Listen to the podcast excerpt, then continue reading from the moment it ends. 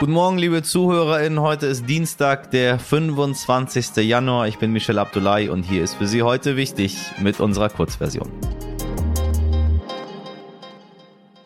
Zuerst für Sie das Wichtigste in aller Kürze. Heidelberg. An der Uni Heidelberg gab es am Montag vermutlich einen Amoklauf. Ein Angreifer soll während einer Vorlesung mindestens vier Menschen mit einer Langwaffe verletzt haben. Eine Person starb an ihren Verletzungen. Der Täter soll laut Polizei Mannheim alleine gehandelt und weder ein politisches noch ein religiöses Motiv gehabt haben. Für Angehörige richtete die Polizei ein Bürgertelefon ein. Die Nummer finden Sie in den Show Notes. Und hier nochmal für Sie 0621 174 5055. Rom. Das italienische Parlament wählt einen Staatspräsidenten und wie erwartet kam es gestern am ersten Wahltag zu keiner Mehrheit. Offizielle Kandidatin gibt es traditionell nicht. Der ehemalige und sehr umstrittene Ministerpräsident Silvio Berlusconi hatte seine eigene Kandidatur erst am Wochenende zurückgezogen. Heute Nachmittag beginnt der zweite Wahlgang. Es braucht eine Zweidrittelmehrheit. Berlin Transparency International veröffentlicht heute früh seinen Korruptionswahrnehmungsindex für 2021. Der Bericht listet Staaten und Gebiete nach der in Politik und Verwaltung wahrgenommenen Korruption auf. Ja, und mit diesem Tag fällt auch der 75. Todestag von Gangsterboss Al Capone zusammen oder wie mein Kollege so schön sagte, Gott würfelt nicht. Gib mir ein M, gib mir ein P, gib mir ein K und das heißt MPK. Die war gestern wieder, die Bund-Länder-Runde, bei denen die Ministerpräsidentin mit Kanzler Olaf Scholz über die weiteren Corona-Maßnahmen diskutieren.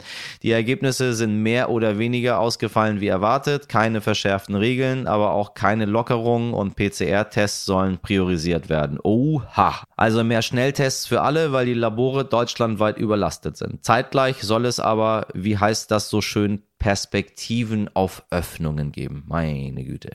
Und meine Damen und Herren, falls Sie das äh, im Internet gesehen haben, mh, da wurden ein bisschen Witze darüber gemacht, dass die PCR-Tests bei uns 49,90 kosten und die PCR-Tests in Wien allerdings kostenlos sind. Und dann äh, wurde so ein kleines Meme gebastelt, wo jemand schrieb, er hat gerade geguckt, ein Flug nach Wien kostet aus Deutschland 1990, also ab nach Wien, sich dort kostenlos testen und dann wieder zurück.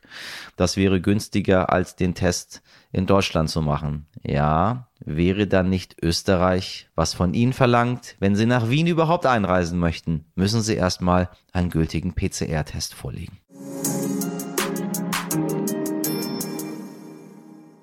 Als Papst Benedikt XVI. zu seiner Zeit als Erzbischof von München-Freising befragt wurde, da hat er noch alle Vorwürfe abgestritten. Doch nun, nachdem das Missbrauchsgutachten veröffentlicht wurde und der Druck immer größer wird, da konnte sich Benedikt doch daran erinnern, mal bei einer Sitzung dabei gewesen zu sein. Dabei geht es um den Priester Peter H., der sich an Jungen vergangen hat und deswegen Jahre später auch rechtskräftig verurteilt wurde. Solche Skandale führen seit Jahren dazu, dass es immer mehr Kirchenaustritte gibt. 2020 waren es fast eine halbe Million Menschen, die den Kirchen den Rücken gekehrt haben. Gleichzeitig versuchen einige Menschen in der Kirche, diese alte Institution wieder modern und attraktiver zu gestalten. Unter dem Motto Liebe gewinnt gab es im letzten Jahr Jahr mehr als 100 Segnungsgottesdienste für homosexuelle Paare. Darüber haben wir in unserer Folge Nummer 11 berichtet.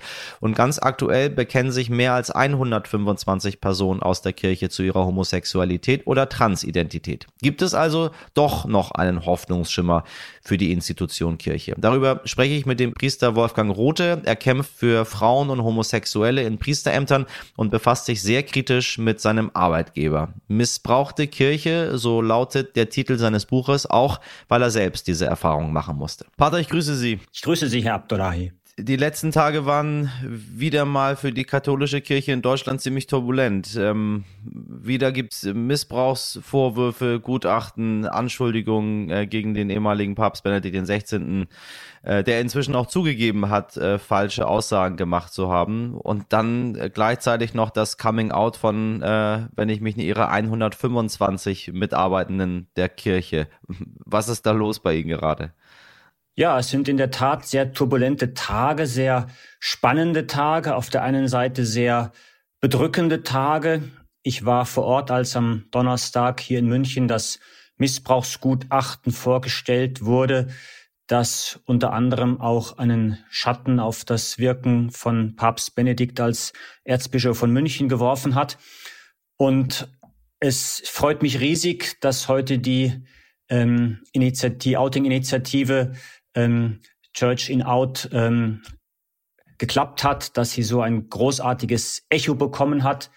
Bislang waren wir meistens Einzelkämpfer. Jetzt scheint sich das Ganze zu einer Massenbewegung zu entwickeln. Und ich bin sehr froh, dass diese Entwicklungen in der Kirche auch ein breites Echo finden und auf diese Weise zur Veränderung hoffentlich schnell genug beitragen. Wie passt das alles immer zusammen miteinander? Nun reden wir nicht mehr in diesem, in diesen Missbrauchsfällen von Einzelfällen. Auf der anderen Seite, genauso bei dem Coming Out reden wir auch nicht von Einzelfällen. Das, was sich momentan entwickelt, ist doch wirklich eine Basisbewegung, die sehr breit aufgestellt ist und die zunehmend auch Unterstützung von höherrangigen kirchlichen Kreisen bis hin in die Bischofsebene findet. Ich bin sehr froh und dankbar dafür, denn das Ganze bekommt jetzt auf einmal eine Dynamik, die noch vor kurzem kaum vorstellbar war. Zu Ihrer Frage, ja, in der Tat, es verwundert. Der Berührungspunkt zwischen diesen beiden Themenbereichen, auf der einen Seite Missbrauch, auf der anderen Seite die, das Queersein vieler Kirchenmitarbeiterinnen und Mitarbeiter, der Berührungspunkt ist die kirchliche Sexualmoral. Die ja. katholische Kirche vertritt eine sehr rigide Sexualmoral, in der die Ausübung von Sexualität ausschließlich innerhalb einer nach kirchlichem Verständnis gültig geschlossenen Ehe statthaft ist. Und damit vertritt sie eine Moral, die im tiefsten unmoralisch ist, weil sie die Lebensrealität der Menschen komplett missachtet und auch Menschen an Maßstäben misst, die eigentlich wieder ihre Natur sind. Denn Menschen sind so, wie sie sind und genauso dürfen sie auch sein. Während die Kirche immer wieder meint, Maßstäbe aufstellen zu müssen, die diesen Menschen ihr so sein, wie sie sind, nicht erlaubt. Und diese Sexualmoral, die wird zum, zum äh, schlitternden Boden, die wird ähm, zu einem abschüssigen Weg für die Kirche, weil eben immer deutlicher zutage tritt, dass eine Sexualmoral, die auf der einen Seite Sexualität unglaublich überhöht zu etwas ganz Großartigem, Wichtigem im Kosmos des Katholischen und zugleich Sexualität tabuisiert, dass da eine Spannung entsteht, die sich nur allzu leicht unkontrolliert entlädt. Und damit ist diese Sexualmoral ein Risikofaktor für sexuellen Missbrauch. Und auf der anderen Seite gibt es in der katholischen Kirche wie überall anders auch Menschen, die dem Ideal, dem vermeintlichen Ideal des kirchlichen Lehramtes, also Heterosexualität und eindeutige Geschlechtszugehörigkeit, dass dieses, dass es viele Menschen gibt, die diesem Ideal eben nicht entsprechen. Und mittlerweile zeigt sich, dass diese Menschen sich nicht mehr unterdrücken lassen von dieser vermeintlichen Sexualmoral, die, wie gesagt, im tiefsten eine Unmoral ist, weil sie diese Menschen statt ihnen ihr Leben zu erleichtern und zu befreien, wie es die Botschaft des Christentums eigentlich tun sollte, beschwert und unglaublich schwer macht.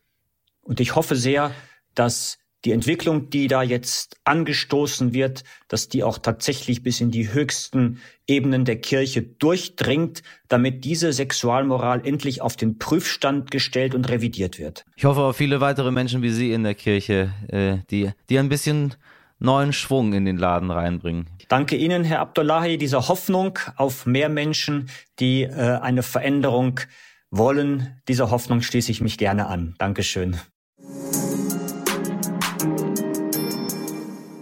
Kurz und knapp, das war's für heute. Wenn Sie das gesamte Interview mit Priester Wolfgang Rote hören möchten, dann klicken Sie mal auf die lange Version von heute wichtig. Und Sie wissen, bewerten, bewerten, bewerten, kommentieren, kommentieren, kommentieren, schreiben, schreiben, schreiben. Heute wichtig, erdstern.de. Ich wünsche Ihnen einen tollen Dienstag. Machen Sie was draus. Bis morgen. Ihr Michel Abdullahi.